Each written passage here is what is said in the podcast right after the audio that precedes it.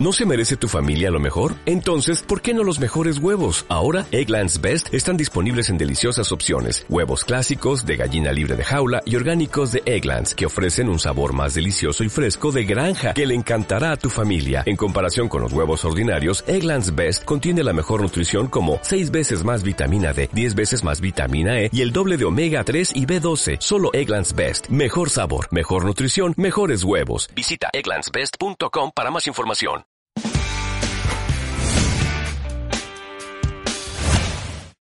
Hola, ¿cómo están? Espero que se encuentren muy bien. La receta de esta ocasión son calabacitas a la mexicana. Tengo un kilo de calabaza, de esta calabaza larga. Si tú quieres puedes usar de la redonda o esta, da igual. Tres jitomates, cuatro chiles cuaresmeños, estos son los cuaresmeños.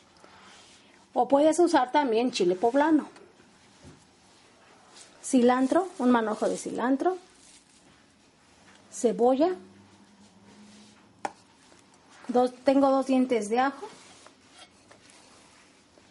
consomé en polvo, consomé de pollo, este es en polvo, sal y ya para servirlas vamos a usar crema y queso panela. Puedes usar queso fresco o cualquier otro tipo de queso que a ti te guste. Vamos a la preparación de estas calabacitas a la mexicana.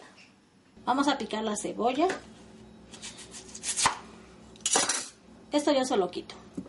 Ya la enjuagué y le quité la primera capa. Como es una cebolla algo grande, voy a dejar un pedazo. Esto lo voy a dejar. Esto no lo voy a ocupar. Solamente esta parte. La vamos a picar finita. En cubitos chiquitos. Ya tengo la cebolla picada y toca el turno al ajo. No importa el orden en que tú quieras picar las cosas, da igual. El ajo también lo vamos a picar muy finito.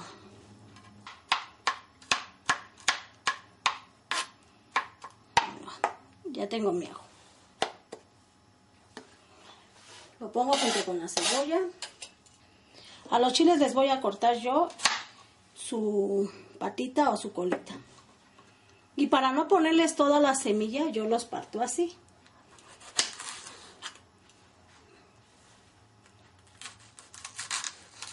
Procuro dejar las semillas, no cortar las semillas, solamente así.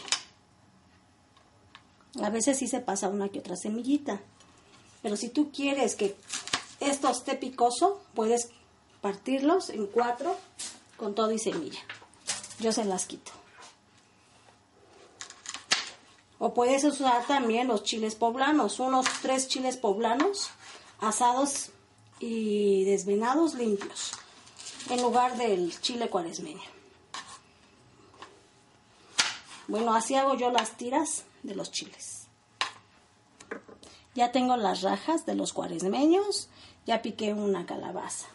Esta receta es muy sencilla y muy fácil para quienes no les gusta comer la carne o no comer carne tan seguido. Esta va a ir sin carne, sin pollo, sin nada. Le quito las dos partes, la de arriba y la de abajo. Y simplemente la partimos. Yo la parto en tres pedazos. Uno y dos cortes saco los cubitos. Hay a quienes no, les gusta la receta de las calabazas, pero debemos de comer de todo, no siempre carne.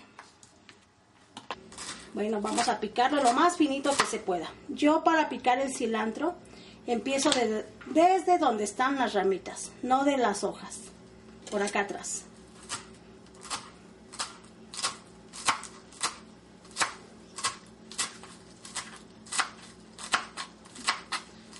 A terminar de picarlo.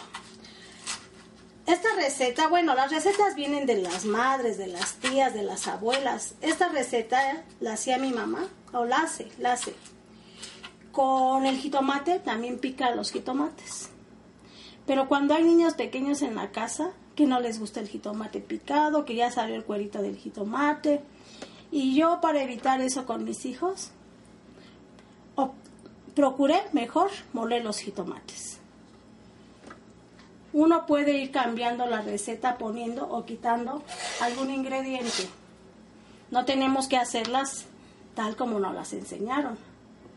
Bueno, entonces como te comenté, el jitomate le vamos a quitar esta pieza. Dice mi amiga Lupita que es el ombliguito del jitomate.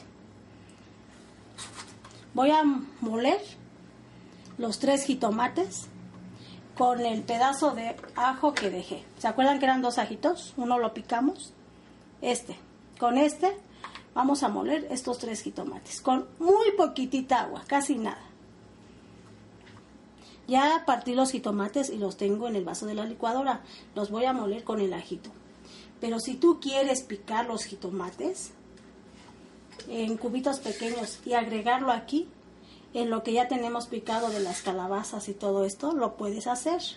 Yo lo voy a moler con muy poquita agua, mira.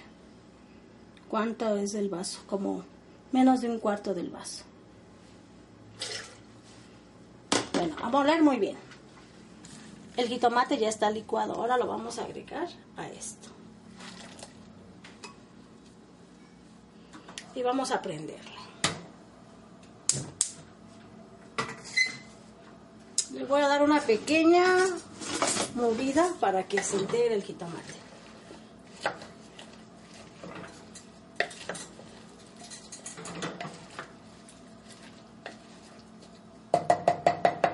Como te comenté, es una receta muy, muy fácil y muy sencilla de hacer. Vamos a bajarle a esto la flama. Una flama lo más chiquito que se pueda poner. Ahí. Y de una vez vamos a ponerle el consomé de pollo. Yo le voy a poner esto, que viene siendo como media cucharada, cuchara de estas grandes.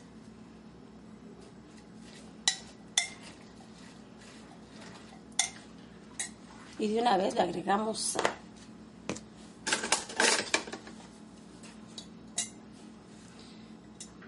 También vamos a agregar poca sal porque el consomé de pollo es muy salado. Bueno, ahora vamos a taparla.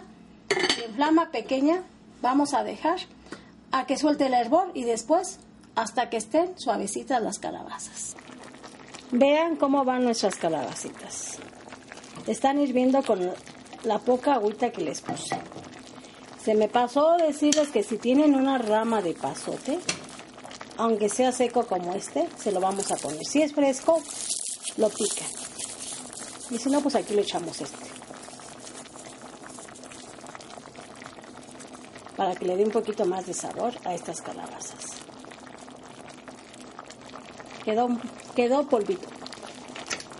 Vamos a integrarlo. Y ya vamos a dejar a que estén suavecitas. Ya les falta poquito. Las calabacitas ya están listas. Quedaron muy suavecitas. Es hora de apagarles para servirlas. He aquí servidas ya las calabazas. Les ponemos cremita la cantidad que tú quieras. Es una receta sin carne, pero tú si quieres le puedes poner longaniza, pollo o carne de puerco. Mi suegra acostumbraba a ponerlas, ponerles uno o dos huevos estrellados encima. Bueno, y por último el queso. Y ahora sí, adelante y buen provecho. Y si te gusta la receta, te invito a que la prepares. Y en esta ocasión quiero mandarle saludos a Greco con doble O 2011. Muchas gracias Greco por comentar. Y si te gusta la receta, dale al dedín. Y les mando muchos besitos.